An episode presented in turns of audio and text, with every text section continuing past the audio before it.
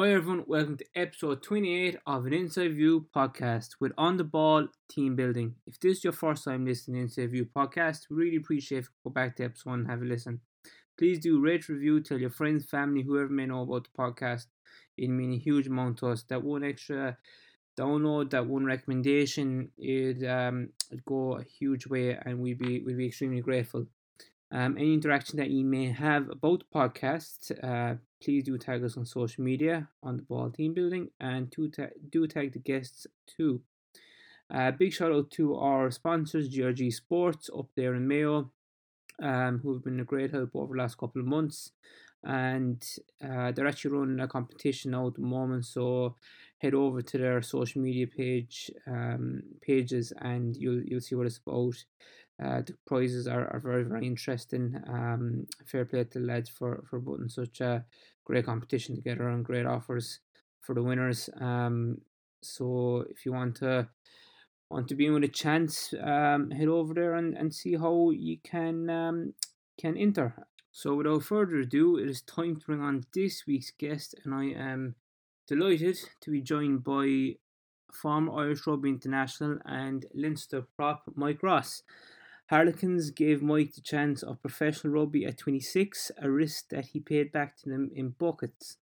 Ross moved to Leinster in 2009, where he won two European Cups, the Ch- European Challenge Cup, two Pro 12 titles, and made over 150 appearances for Leinster.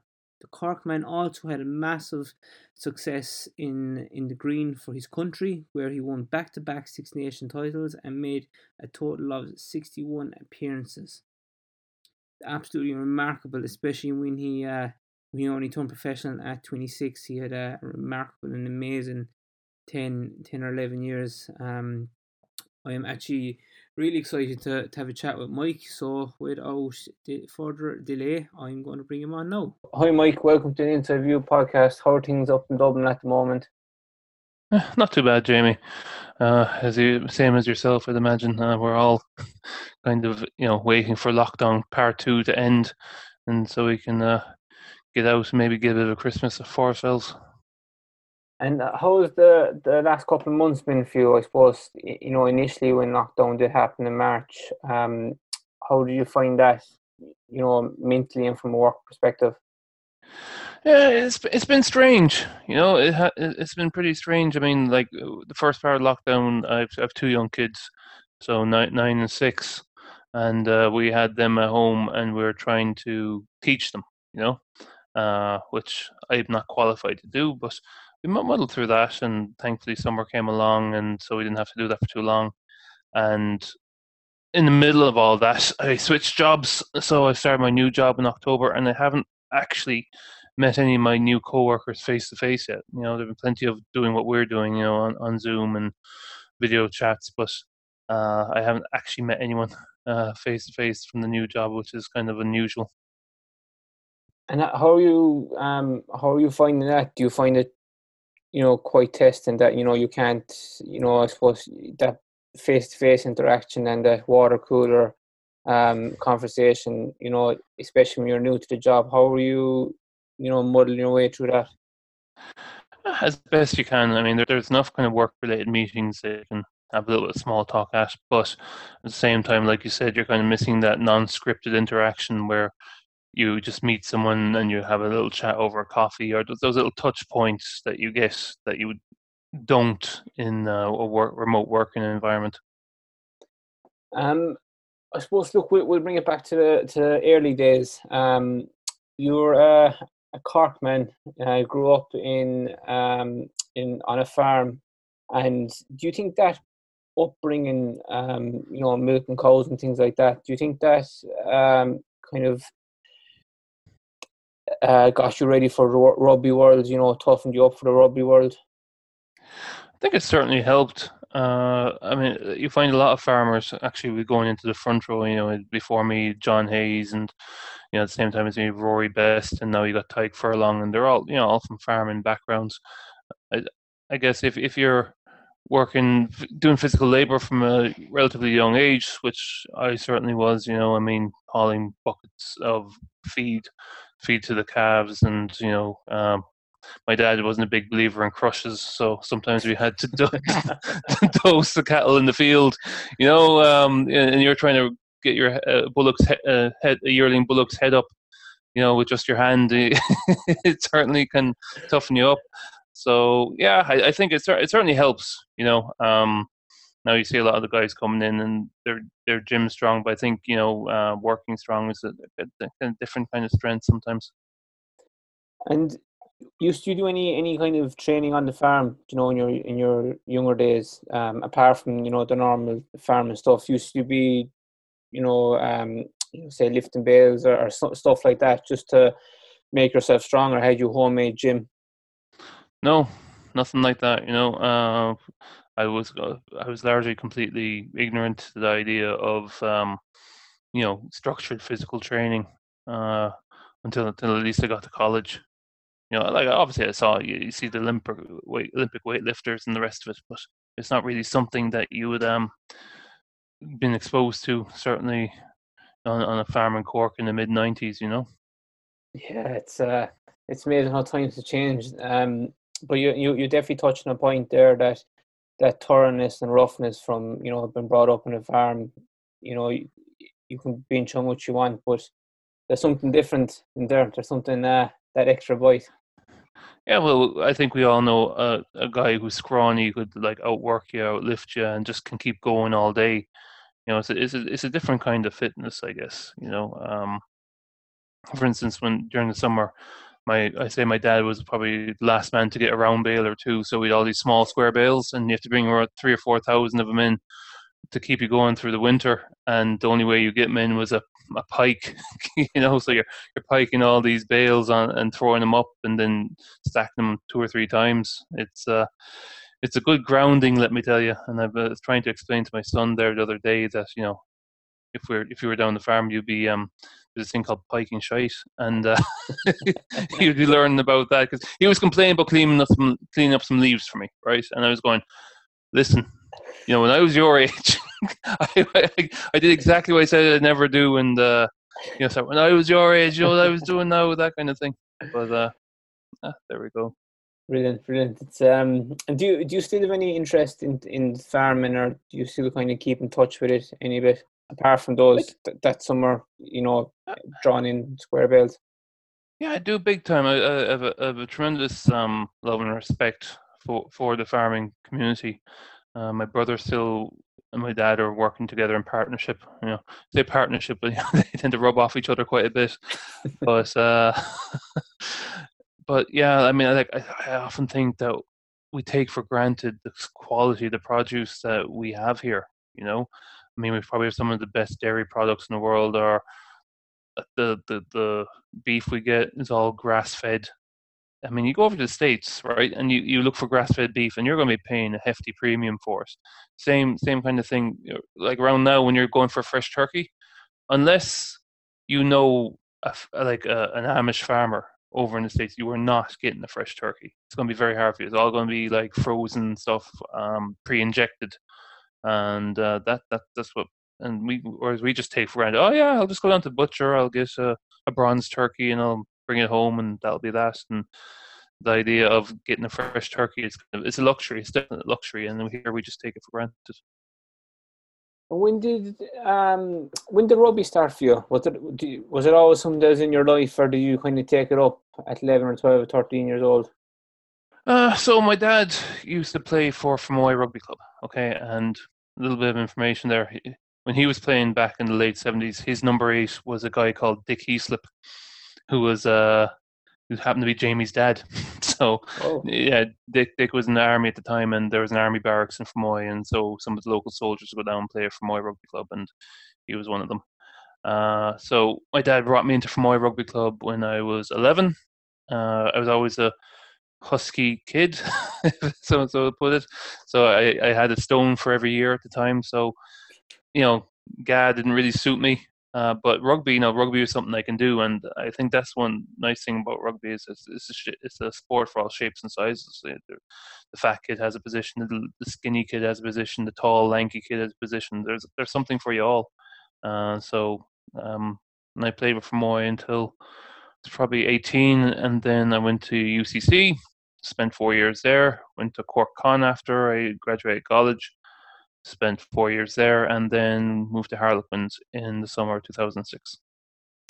And on, on that point, and what I was actually blown away with, I, I wasn't aware of it before. Um, you're actually quite late going into the professional world, um, and I actually found that amazing. And it's a, it's a credit to your determination and drive.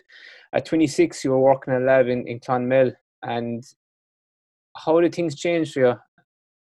Yeah, it, it was a little.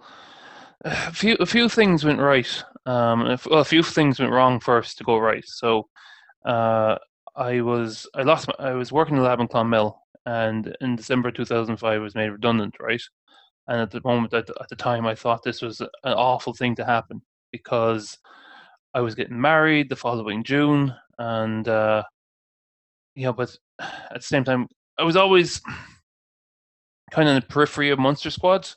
So I didn't have a contract, but I get the call in to make up numbers when the lads were away at the Six Nations, right? So I was able to train more full time with them, and you know I was supported in that by Declan Kidney. And unfortunately, there was no contract there for me in, when a push came to shove, but it got me up a level. And my dad ran into Leo Cullen's father, Frank, at a, when when Cork Con were playing Blackrock, and Frank gave him the number of an agent over in the UK, and that agent guy named Justin Page also happened to be Dean Richards' agent. So yeah, we called him up. Um, I played, went over, played a couple trial games for for Harlequins in May of 2006, and at the back of that, I got offered a three month training contract, and uh, the you know so.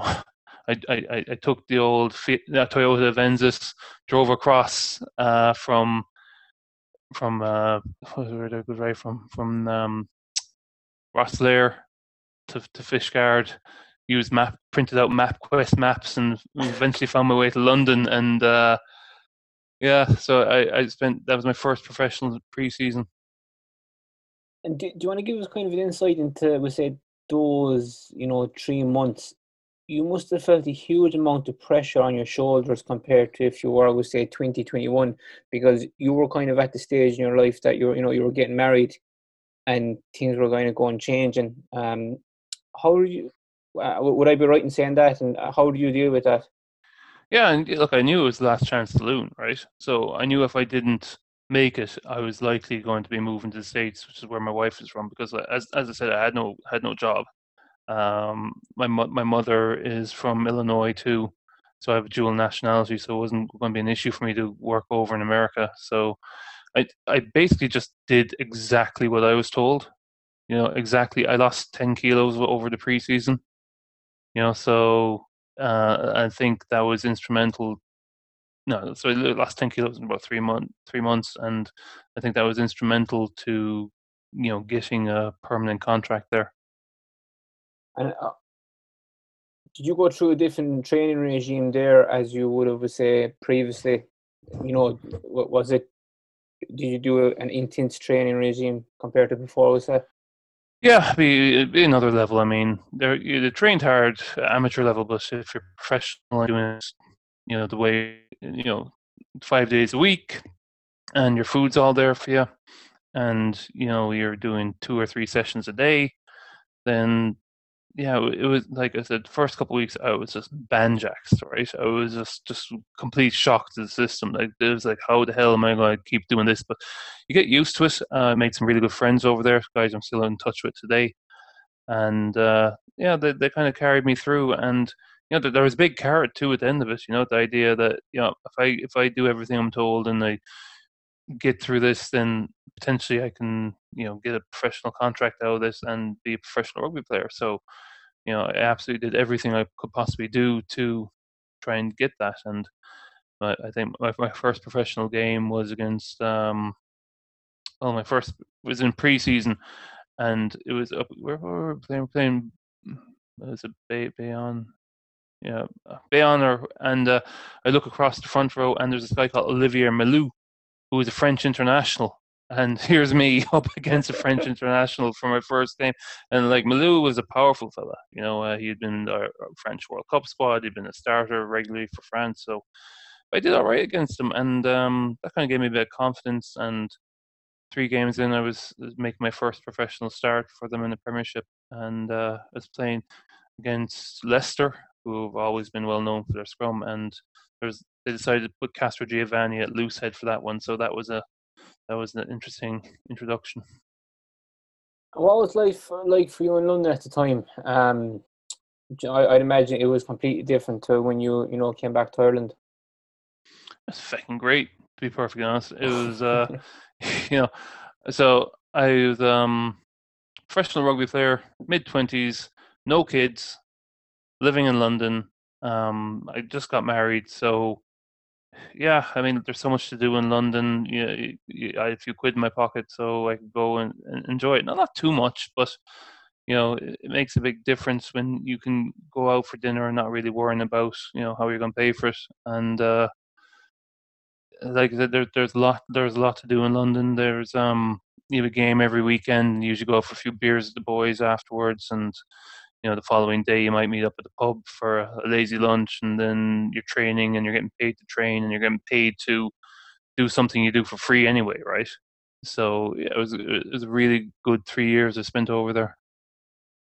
Um and one thing I you uh, came across before and it's actually then I, I realized you you actually played in the game um I found it very interesting the Bloodgate scandal. Um I know you were at a different side of the pitch when this this happened but what was it like being part of the team that day? Um, say after the game, was there a lot of uncertainty and unease around the, the camp? Yeah, I mean, like the, the the first first thing that I suppose thing to note is the reason that this was this sort of thing was endemic in the Premiership at the time. Okay, this you know bending of the rules, shall we call it, to allow blood subs on and off. They just thought it was just another way to you know get an extra substitute on or whatever. And uh, like uh, we've seen, other teams would have actually cut their players. You know, the Physio Coranzani's little blade or something nicks nick nick the scalp, and then off they go. So I, I, think with the the capsule came from it, they didn't want to. We didn't want to actually injure the players. You know, we just use this. Not like in, in in retrospect, you know, once you're outside that, you're going, "What the hell were we doing?" You know. But the, the, I think I guess the attitude was that, like everyone's doing this, so you know we better do it too. Uh, yeah, and um, ultimately there was you know heavy price paid for a lot of that, and you know especially by by, by the doctor Wendy Chapman, uh, who looked after a lot of us fairly very well, and like Dino got banned for two years, and you know I think it was Tom Williams was six months or something. But yeah, and yeah, you look back and it, it's funny when when you're immersed in it, you, you don't think anything of it. But when you step back and go, God, what the hell were we thinking? Um, yeah, yeah, and yeah, at the time, you know, I I, I was joining Leinster a couple months later, so I didn't think anything of it, and you know, I was over here when all the fallout happened. And I, I say you you definitely got a, a few um the the Leinster lads were definitely uh throwing the odd dig here and there, were they when you when you landed in camp over it? Uh, I don't know. They they won the Heineken Cup, hadn't they? So oh, I true, think yeah. they're okay. yeah, they they could console themselves with that.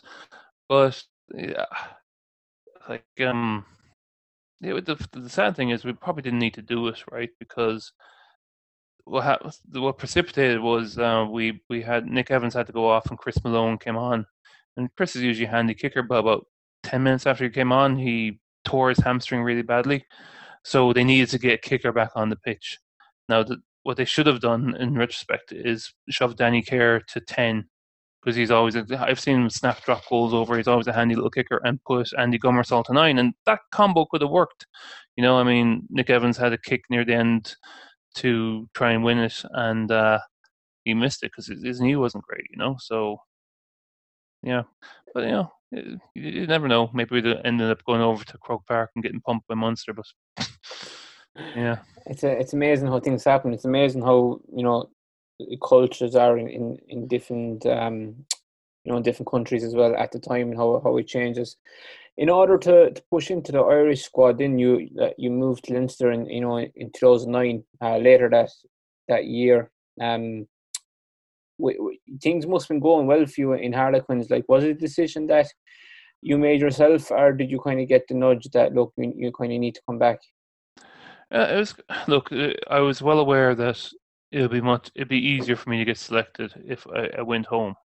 Okay, so like I was very happy in Harlequins. Um, now you know there's a couple of things precipitated. I I was um approached by Leinster, uh, probably back in February, and you know the offer was good.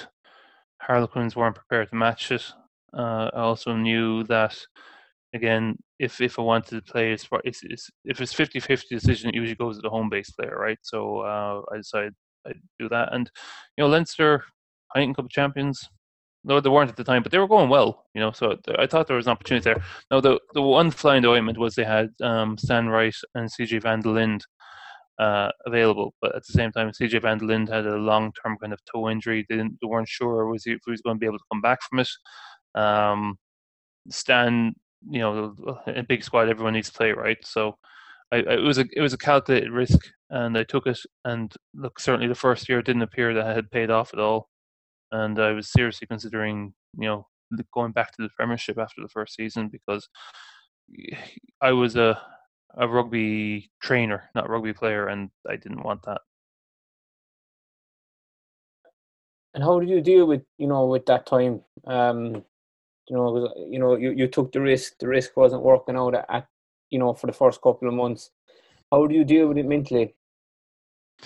Uh, it's it's um it's it's it's can it can be tough, you know. I mean, uh, probably my low point was I had this I had this callus on my uh, knuckle. Okay, a, a callus on my knuckle, and I was looking at going like, "What the hell is that from?" You know, I'm I'm not boxing. I'm not. There's nothing I'm doing in gym that causes. And then one day during a session, it hit me. The callus is from holding tackle bags.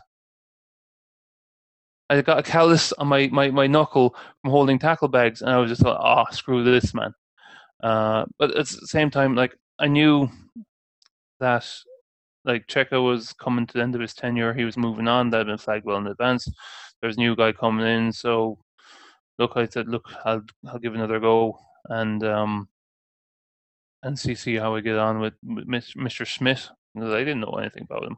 I, knew he was over in Clermont, and you know we'd uh, narrowly beaten Clermont uh, in the quarter final um, that year. But uh, yeah, it was a good thing I did in retrospect. Yeah, it's good that you you you you know. I suppose the fact that that coach was leaving and and you knew during the year was probably something that kind of kept you going. Um, what was it like? You know, going from London to Dublin.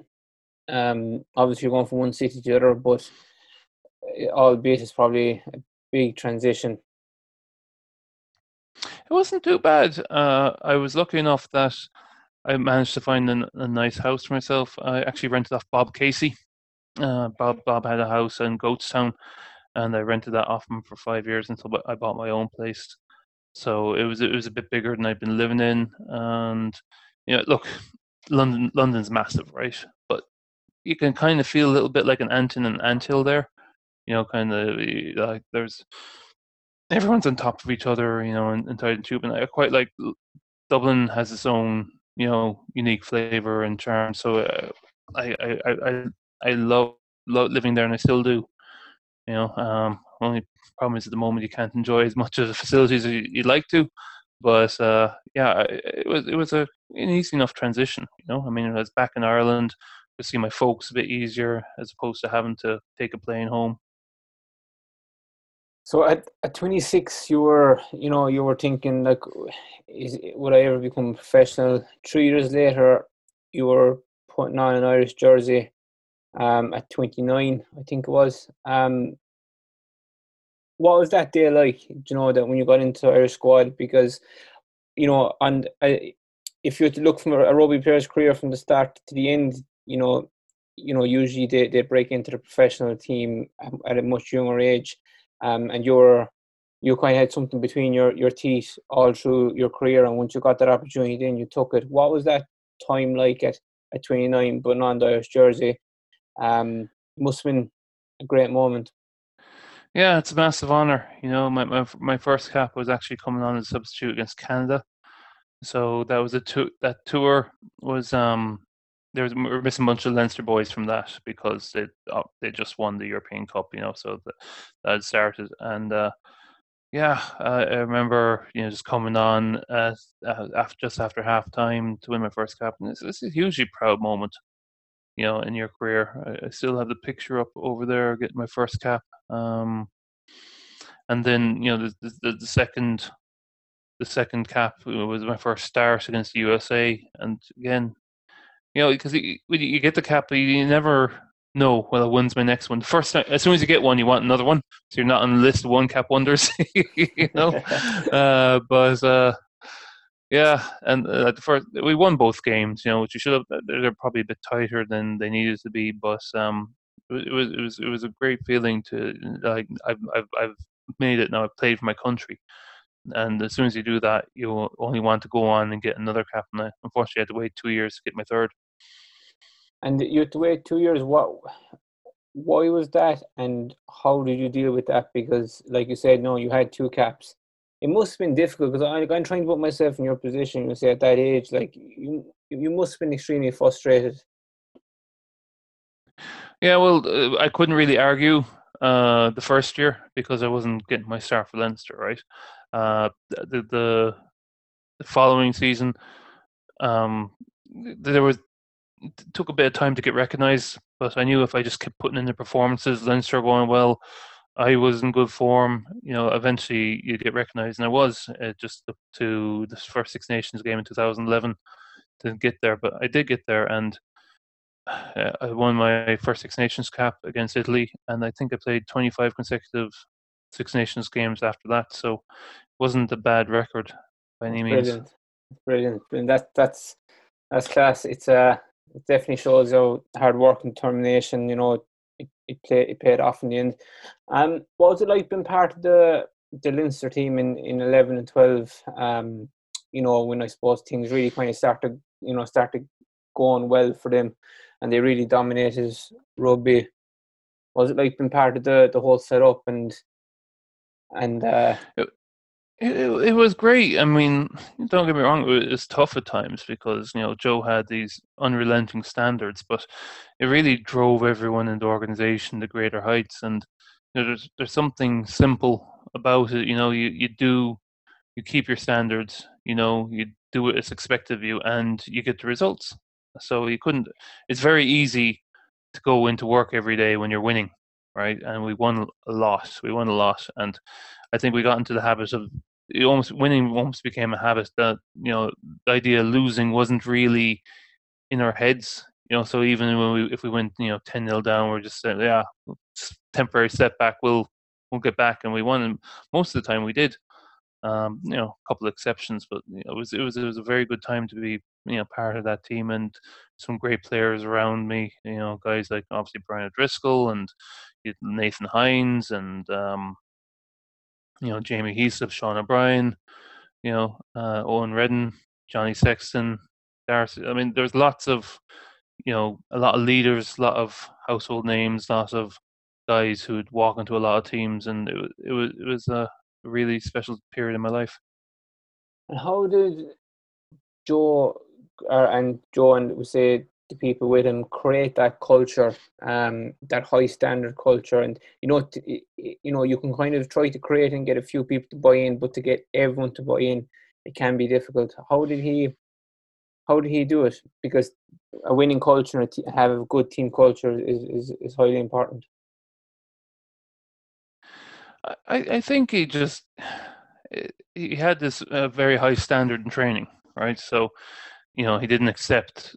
Uh, there was a you know apocryphal story going around that his first couple of weeks here he'd pop off Brian O'Driscoll for not catching. You know, it was a shit pass, but he said, "Oh, Drico, good players catch those, right?" And of course, everyone's going, "Oh my god, you know, I better up my game." And like, I'll give you an example. I mean, I remember during a video review a uh, few few months in, and um, we were playing against a team and the winger scored a try and he goes, Mike, that, or Rossi, that was your man. I'm looking at him like his two heads, like, what the hell do you mean that's my man? It's a fucking winger. Like I'm a, I'm not going to catch him. He said, yes, but you're next to him here and you're jogging, and when he gets the ball, he he's sprinting, and if you would have ran quick when he got the ball, you could have caught him. So that was yeah. If you worked harder, or his his mantra is work harder, earlier, smarter. So um, anytime you know there was there was a ball kicked up the pitch, you see Leinster lads just sprinting because Joe would always take the wide out view and see who was sprinting and who wasn't. So it's almost like you had like little Joe on your shoulder, go right, you better bust your arse down the pitch.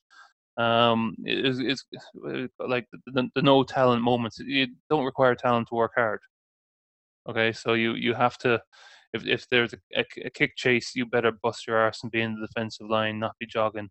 You know, um, because he'd be merciless in the after game review if he saw that. And when did you know things start going the right direction for Leinster? I know when Joe came in, did it take a while for his stamp to be to be put on the team, or did it kind of happen straight away? No, it took a took a few months. I remember we I think we lost the first four games in bounce, and, and George Hook was shouting on about oh he's lost the dressing room and this kind of thing, and you know it, it takes time for things to bed in, but we we had, we had confident faith and confidence. We knew we just weren't executing properly, and once we started executing, then things started going our way.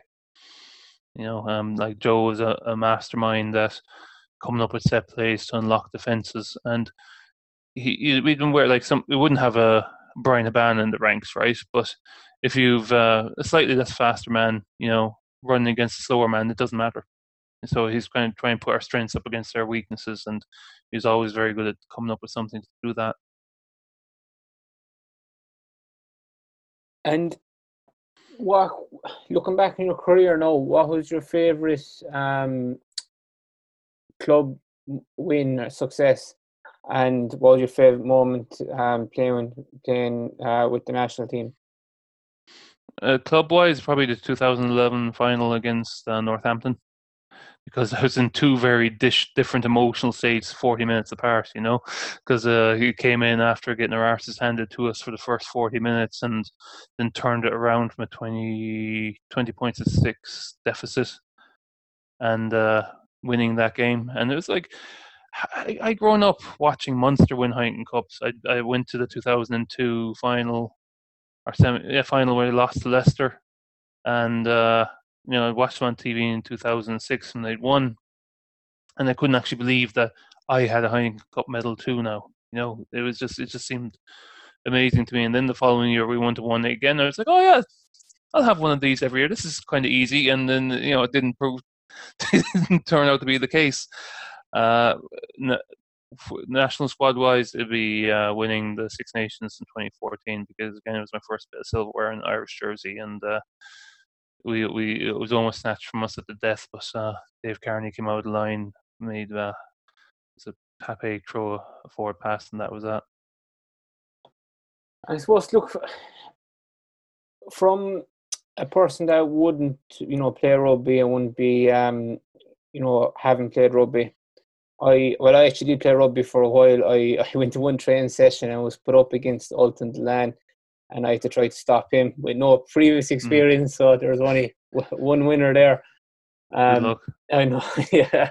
But for scrummaging, just for people that wouldn't know, it's not just we say two packs going going at each other. There's a lot more to it. There's a lot of skill to it. There's an art to it. Do you want to give us kind of an overview what what goes into it? Yeah, well, well, it's um, it is two packs going at each other. Uh, that's the that's the basic essence of it. Um, like when I'm coaching scrummage, I say, look, this is this is your man upathon, okay? You know, I mean, this is where you're going to find if you have what it takes. And it's funny, it might not be the guys who are collectively the strongest, it's the, it's the ones who are the most aggressive and want it the most who, who, who go forwards and other lads who go backwards.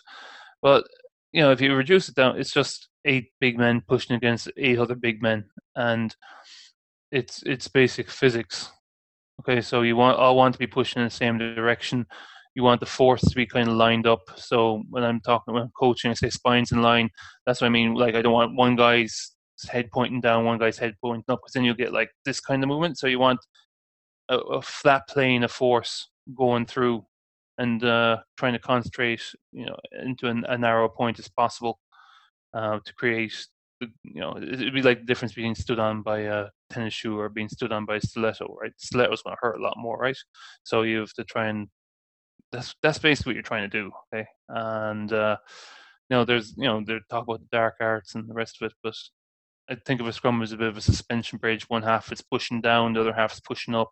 So the tight is pushing down, loose is trying to push them up, and you put those two forces together and they kind of balance each other out, and the scrum stays up.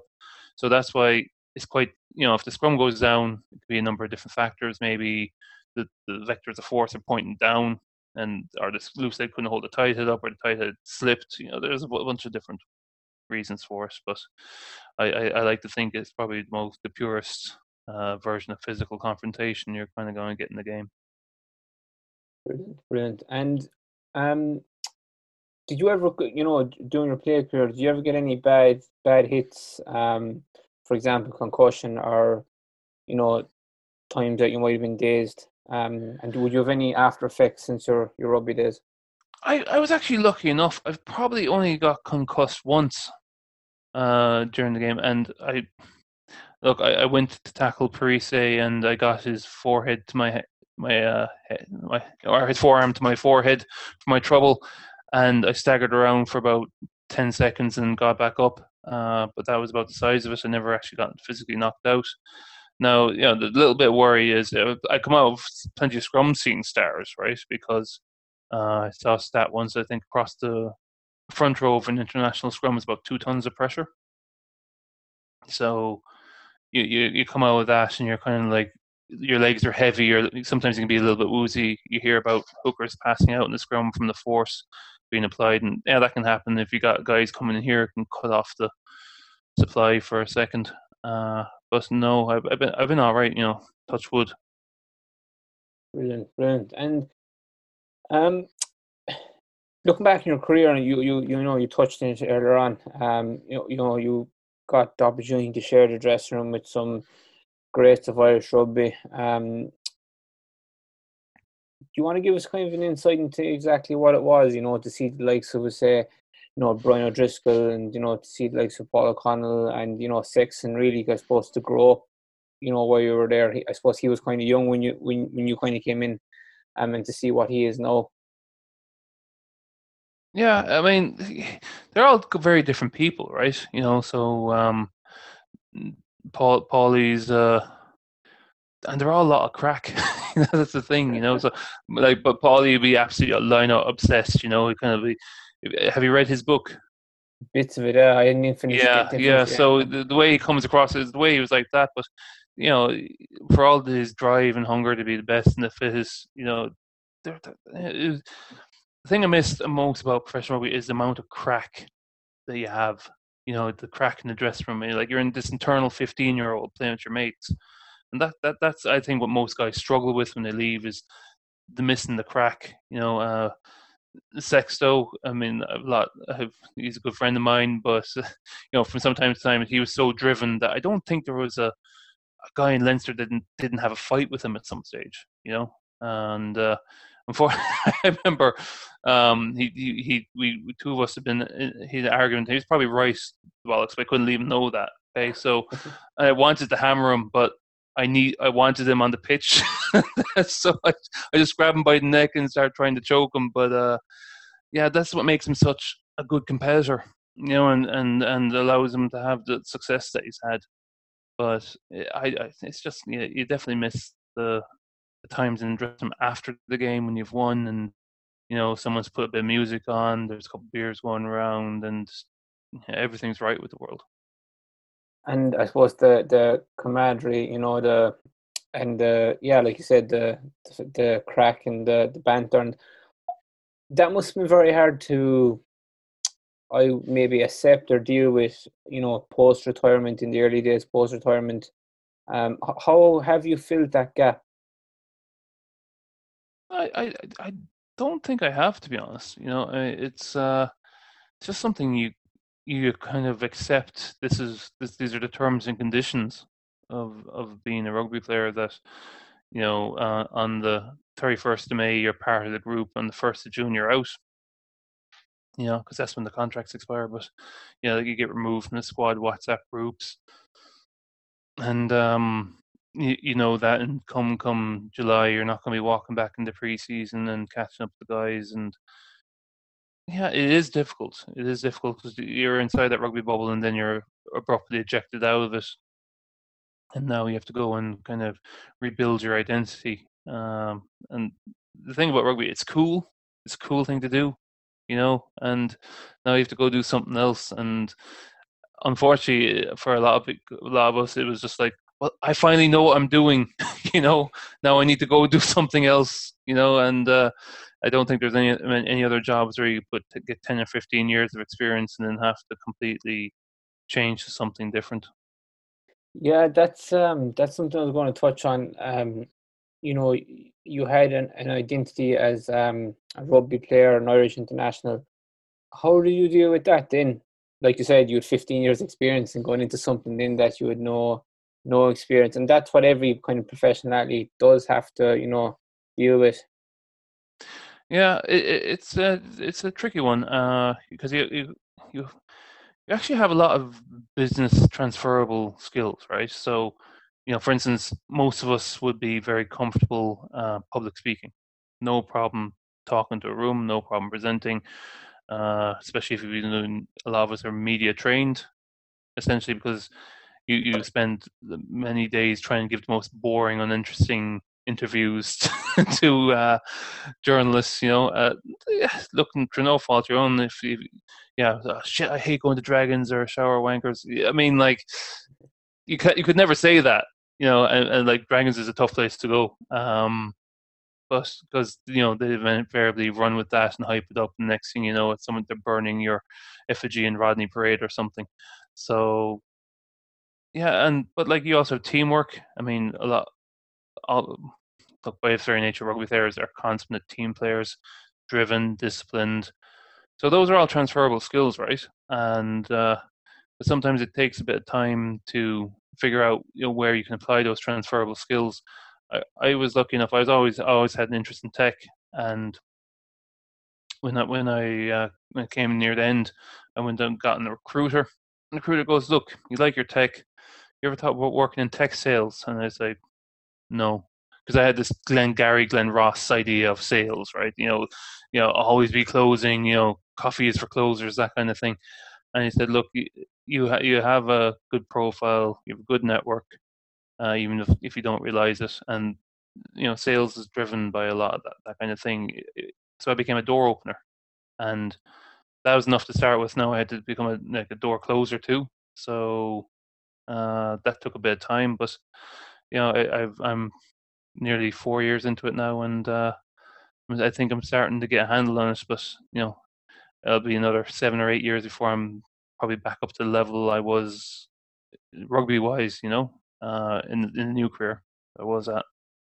Do you think you're kind of lucky in a way that you had, um, you know, a university degree in your back pocket? Yeah, definitely. Uh, like that's bare minimum these days, isn't it?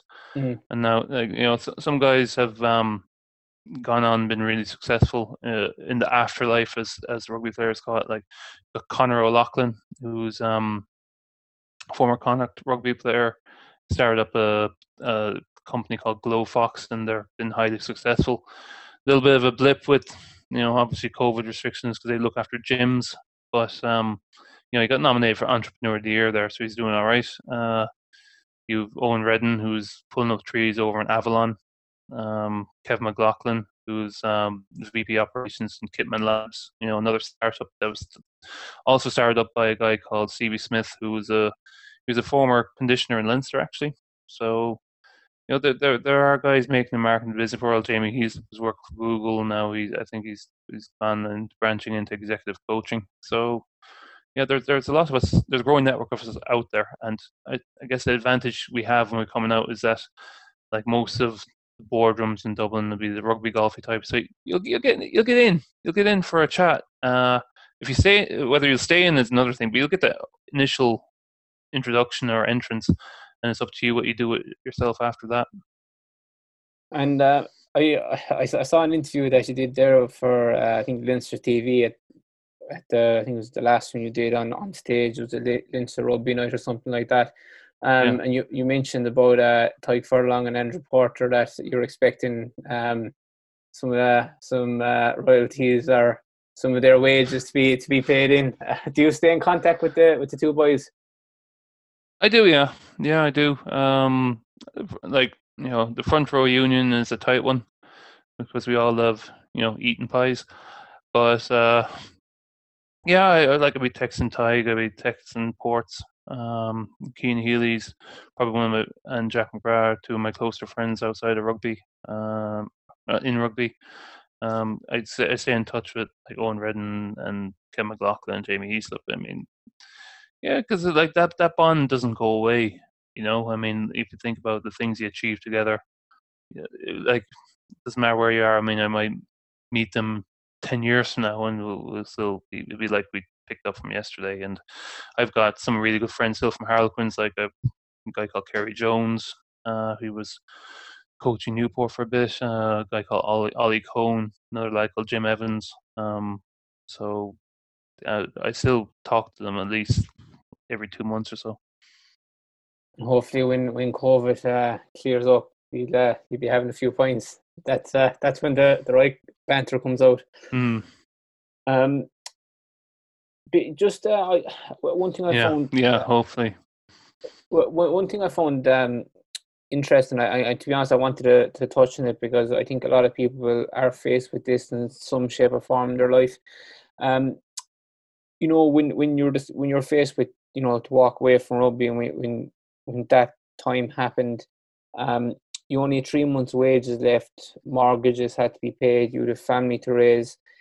It must have been an extremely worrying time of your life because you knew after those three months you'd have no salary coming in. Yeah, it was a bit. No, don't get me wrong. I mean, one advantage you have as a rugby player in Ireland, you have the, the, the tax break. Uh, so you, you get a proportion of your wages you paid back uh, at the end of your career, which is certainly a big help, you know, because you go from rugby money to not rugby money. And uh, yeah, the, there's a bit of a climb down there. Um, so it's essential to try and help, you know, smooth out that transition. But yeah, look, yeah, it is a big worry because you know, you you've been like I, I had a wife and kids to look after, and I was kind of essentially going back down to the bottom of the ladder uh, to a certain degree. Well, you know, I, I was able to try and leverage you know what I'd done to to maybe get halfway up the ladder, but still I wasn't going you know from the top of the ladder where I was all over to the top of another ladder. I had to start again and it's always a worry. And and this is, I suppose, the one thing that keeps players up at night from time to time, going, "What? Well, what am I going to do when the when the music stops?" And uh, in fairness, you know, there, there's they're a lot more proactive now than they were in the past. I mean, the Rugby Players Ireland does a lot of work with players into preparing for what comes next, and uh, you know, like all the academy lads, for instance, are, are making sure they have a degree. You know, they're all doing a degree at the same time. A lot of players will do extra ex, extra courses, night courses, while they can to you know. So when when when the tide goes out, they're not swimming with no clothes. So yeah, there's definitely things definitely better that way. I'm just out of curiosity, uh, what was your morning routine? You know, when, when you're playing days, obviously it's, it's different now, but in your playing days, like, were you an early morning person, or you know, used to be up at five or six in the morning, or what was the makeup? Oh God, no. Oh God, no. I'm a night owl. Okay, I'm not. I'm not a morning person. Uh, but like you know, I, I I get up when I need to get up. You know, so I I go I get up and. Uh, uh, generally, you have to be in for about eight o'clock. Um, I don't know what if it's still the case, but you go in and do this kind of biometric assessment. So you'd see how much of a calf stretch you had, you know, your knee to wall, you know, your shoulder rotation. Uh, Kitman Labs do the software for that actually. Then that gets fed. You put that into an iPad, it gets fed back to the physio staff so they can go right. Mike's hamstring score is a bit down tight. We do some extra stretches with him before he warm him up before the session, and then you go do say on Monday you do a lower body weight session, and then you'd have you know the, the attack session in the afternoon or whatever, and Tuesday be upper, and then you know the heaviest session of the week in the afternoon, and Wednesday day off, Thursday there's an extra weight session if you want it. Um, then you'd probably be working in defense and set piece. And then Friday captain's run, which very very light. You just run through the plays you're going to be doing, and then Saturday game. Sunday you go into the physio if you need it, and uh, other and then the week begins all over again. And how do you deal with you know that you know like like you just said there there's a structure every week you, you things are planned for you you knew where and when you had to be at certain places. How do you deal with that when it's gone? Um, it's, it's, you have to create your own structure, really. You know, so uh, it took a bit of getting used to, but now I know I look at my week and you know, um, I'd be looking at my next week, the previous week, going right. I need to start getting some meetings into the diary, and you know, see if I can meet someone about this or that, and uh, just keep keep adding them up. Um, I mean, I, I guess the discipline from rugby certainly helps. You know, the you, you do you don't just like cruise and ah sure that'll be grand. You you have to be proactive and go out and make sure that you are filling up your own week. But you know, it, it's it's freeing in a way because like a lot of rugby players have a constant fear of I'm not where I'm supposed to be. You know, I don't know how many times I check my schedule every day, going, shit, am I am I where I need to be? Am I where I need to be? You know, because sometimes there be might be an impromptu line out session and you didn't hear about it and you'd be missing out. But you know, but like the like I remember a couple guys come sprinting out of the dressing room because they realized they're in, the only ones in there. You know, so they're in the locker room and they're like, "Where is everyone?" and then come sprinting out because they're convinced that they're missing out on something or something happened they didn't they forgot about it or whatever and so it's a bit freeing. And like I got my weekends back. I can take holidays and times that aren't June. You know, I can, you know, so there are there are there's a lot of pluses to the, the non rugby life. Looking back in your career, um, you know, you you trained and you under different coaches. What would be your biggest takeaways from different coaches that you you know you like to apply to your own team when you are training them or when you are when you are coaching them? Yeah, well, it, I, I, you, you take you know bits and pieces from every coach. You know, I mean, like from from Declan Kidney, I'd take you know you, you don't require talent to work hard. You know, um, from Joe, it'd be like you are what you repeatedly do. You know, so it's it's it's fun from from a from a, a scrum coach I had called Marco Caputo. Just go forward you know, so when coaching scrums, you know, it's it's not hard, lads. Just go forward. Now there'll be a few more swear words thrown into that, but uh, you you you, t- you, t- you take the bits and you, you keep the ones you think are relevant or things you like, and and move on from that. You know, and there's other things you like other things you can apply to life. You know, the, the certainly the psychological approach. You know, big thing in rugby is control the controllables, and I'm sure you you hear that in other sports as well. I mean, can't control the weather, can't control the ref. You can control your own preparation and how you approach the game, and that's that's quite useful. You know, uh, I mean, we're all prone to worrying, but as long as you're controlling what you can control, then there's not much you can do about the rest of it. What team building activities are you know events what you've done over your career with teams? You know, to form that strong on-field dynamic. Um, you know, even when you're with Ireland or with, with Leinster or, or when you were over in, in Harlequins? Or did you do any? Yeah, we did. I mean, I think though the the the the, the, the team approach in most professional sports is the shared suffering model. You know, so if you're all getting sick at the side of a pitch after a brutal fitness session, that tends to bring you closer together. You know, that kind of shared experience. But I remember it was my second preseason at Harlequins. We ended up going down to the Royal Navy um, barrack or yard in Portsmouth, and uh, we did some team building exercises there. And one of them had us in this hydraulic replica of a ship. So the things on the hydraulics and moving back and forth, and we're given a couple uh, bits of wood, and then they started filling the, the thing we're in with water. We had to plug the leak with wood and some wedges and just so I think this is something they they still use wooden wedges for leaks in actual ships. So and it was completely dark and the thing's sloshing back and forth and there's water coming in and yeah, uh, I still remember that one. Um, like other when uh, my first preseason with um, Leinster, we went down to Nice in France and we just played a few games. There wasn't any specific team building activities there, but yeah, it, it just depends. You know, some some clubs go for it, and uh, it definitely can be useful exercise, especially if you're just getting to know each other. If there's a lot of new people coming in, and I suppose that, you know mixing that in with um some social side of it that definitely kind of allows allows people, you know, to Oh, relax. Yeah. I mean, the best, the best, best team building is you're doing some tough activity in the afternoon, and then you go for a few beers afterwards, right? Because then you can laugh and joke about what happened that day, and uh, you get to know each other, and you know barriers come down, and you know by the end of it, you're best mates.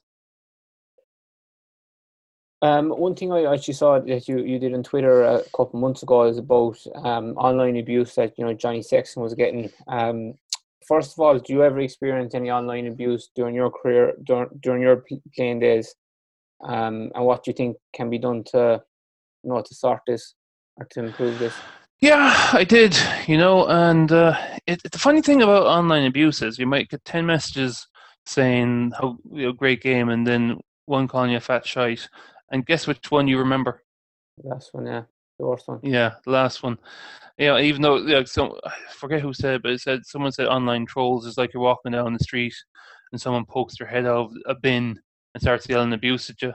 I mean, like you wouldn't take abuse from some crazy fella living in a bin, so why are you taking abuse from these? But it's it's funny how how the mind works. You know, you you kind of get fixated on it, and you know the the great great and terrible thing about social media is like anyone can say something to you okay uh, I have a couple ideas around how you solve this, but you know that that is the blessing and the curse of it. I mean, like I, I've I've met some interesting people through social media. You know, um, I've got like one of my, you know, there's some some guys I follow on Twitter that follow me back that I was quite happy about. Um, so yeah, it's it it, it it's a it, it's a kind of double edged sword. So um, uh, like I think how do you solve it? I think if everyone was verified, that might go a long way towards it, right? Because there's so many anonymous accounts, anybody can be saying anything they want. So if you kind of got rid of the anonymous accounts and made people accountable for what they say, then I think, I think it's certainly cut down on a lot of it, right? You gotta think. Yeah, definitely something needs to be done because um, you know, it's it's great that these sport athletes are, are you know are more accessible, but you know that's the negative side of it. Then it's it's naturally going to affect your your mental health. You know, if you're getting yeah yeah negative comments all the time. Um, yeah, because like I had a actually had a couple Twitter arguments with people when I said, yeah, just don't at the players when you're abusing them, please. You know, and some people took exception. It's like, well, I should be allowed to speak to my mind. It's like this isn't a hard concept to grasp, right? You can you can criticize them all you like. Just don't tag them into your your criticism of them. You know, I mean, I said, you know, if you had a bad day at work and I saw it and I started criticizing you, and like, I'm not, I don't know, a, a, a, a I'm not like I don't know a media marketer or something, so I have no idea what your job. But oh, you did a terrible job. You were crap. You know, should you should you should resign. You're a disgrace.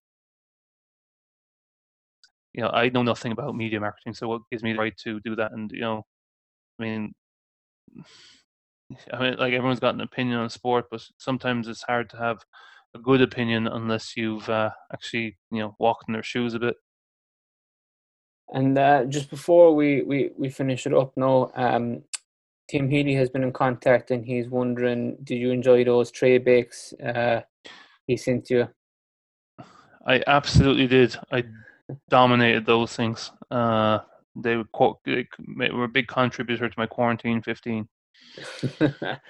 um, how how did you switch off during your, your playing days? Um, you know, or were you constantly just thinking of of you know scrums and what to do in the next phase, the next game. It, it was tough, yeah, because you know you, you it's hard to switch off, especially after a loss, right? You know, so my missus used to hate it when we lost in the weekend because I'd be just like unlivable with for uh, you know the 24 hours after it, particularly if I had had a bad game. Because yeah, look, you you lose and you'd be it'd be hard, find it hard to sleep, right? You'd be looking up at the ceiling, going, just thinking about it, replaying it in your head, and you know that's that's one nice thing about I'm doing now. It's one mood all the time, you know, because uh, unfortunately the losses in rugby always last longer than the the wins. Like I, I'm still a little bit pissed off and devastated about the 2015 World Cup exit. You know that that's still that's still burns me a bit. You know, uh, missing out on the Lions tour in 2013 that still burns me, and I, I don't. Yeah, you know, maybe time will heal that, but it's still you know you're always going to have regrets. Do you see yourself going down the coaching route more so, you know, in the future, perhaps a head coach of an AIL team or provincial? No, not really. And I'll tell you why. I, I looked at this. I looked at going down the coaching route when when I finished up, and the problem is that it's a very nomadic existence. You know, uh, like, and I have, a, I have a young family. They're settled. They're going to school. I don't want to be uprooting them every three or four years and moving them on to another club. And yeah, like, would I enjoy it? Absolutely, I would enjoy it. But I can enjoy other things too, and scratch the coaching itch by looking after. And they like I'm, I'm for, doing the forwards coach role for Old Belvedere, for example. I enjoy that. You know, keeps it scratches that itch, keeps me involved. I look after the um, under 11s for my son's t- team at Bective Rangers. You know, so I, if I if I want to coach, I can I can do it that way. But um, full time is just it's a hard life. It is a hard life, and you know, for every Leo Cullen, you know, I mean, look at Bernard Jackman. Bernard Bernard had to go from Grenoble to over to Dragons, and now he's he's he's working for, as an account manager for Refinitiv because you know we were chatting. He said, "Look, it's just it's just you know it's just not very compatible with uh, a good family family life." Yeah, it's definitely. I suppose the uncertainty you could be you know you could have to move your family within a couple of weeks, and it's unfair and it's unfair on the kids as well. Um, yeah. If you look back in your career, um, how would you summarize it up? Are you grateful for the for everything that happened within those ten years, ten or eleven years? Oh yeah, absolutely. I mean, if you told me when I was 26, Mike, you're going to finish up at the age of 37, and you're going to have, you know, 60 odd Irish caps, and you know, a couple of Six Nations medals and a couple of Heineken Cup medals in your back pocket, I'd take both your arms for that, you know. Uh, yeah, yeah, very happy. I mean, yeah, sometimes I wish maybe I could, could, could have come to it a bit earlier um, instead of playing most of my career in my mid 30s. But yeah, look, I, uh, rugby's given me an enormous amount. I'm incredibly grateful for what it's done for me. Brilliant. Look on uh, on that note, we'll uh, we'll finish it up. Um, Mike, from from us here at an interview podcast, thank you very much for for taking time out and coming on, and best luck with, with everything going forward. Thanks very much, Amy, and best of luck with the team building. Hope you all enjoyed that interview with Mike. Um, such uh, an interesting and, and down to earth guy. Um, worked extremely hard and he's very focused and dedicated throughout his career. Uh, what he achieved is absolutely amazing. Um, credit himself, like like, like I said to him, um, and credit to how he you know how he conducted himself to you know kept fighting and kept grinding and um, when he was 26 got a got a shot and uh, took with both hands and you know 10 years later he's such a, a remarkable amount of um, achievements. He, you know, over 150 appearances for Leinster, um, couple of Six Nations, and he also, you know, has over 60 odd appearances for for his country. Um, absolutely amazing and fair play to him. It's it's, uh, it's an inspirational story. Um, and I suppose look, it, it, it's an opportunity for for me as well to to thank Mike for coming on. Um, means a huge amount to me when when you know sports stars and you know like Mike take time out and uh, have a chat with me. Um, you know, go it doesn't go unnoticed, and I'll be forever grateful. Um, because you know it's it, it's easy to, you know, not not not to get back to people if um, you know, if you reach out to them, but. But uh, fair play to Mike, and, and again, look, fair play to and thanks to everyone who has been on an Inside View podcast to date. Um, but I, I just felt that it's it's important to to say that now. Um, and look, that's all from us on this week's podcast. Um, please do get in contact with the show if you want to contribute. Uh, we love to set up um, a little segment of stories of players being part of uh, you know a sports team or a corporate team, and you know stuff happening. Um, please do get get in you know your emails um, and your stories, and look everything be kept confidential. But it'd be a bit of crack, you know. I could uh, I could read them out. Um, and you never know could uh, where it could go from there. Don't forget, please, to rate, review, and tell your friends and family about an Inside View podcast as well. And please do follow us on our social media platforms. Um, over on Facebook, you'll find us on the ball team building. Over on Instagram, it's at underscore on the ball team building. Over on Twitter, it's at we are on the ball two. That is digit two. We're also on TikTok. It's on the ball team building, and we're over on LinkedIn as well. We've a, a group there, um, and you'll find us on the ball team building. Again, thanks everyone for for listening, uh, for downloading the podcast, for contributing over the last couple of weeks. You know, on social media, um, it means a huge amount, and it's you know it's it's uplifting when when you see people giving you feedback. Um, and look, thanks a million again for for the support. Have a lovely week and be sure to tune in again next week when we have another exciting guest. Till then, stay safe and remember, cred and it's fin. Talk to you all soon and again, thank you all for listening.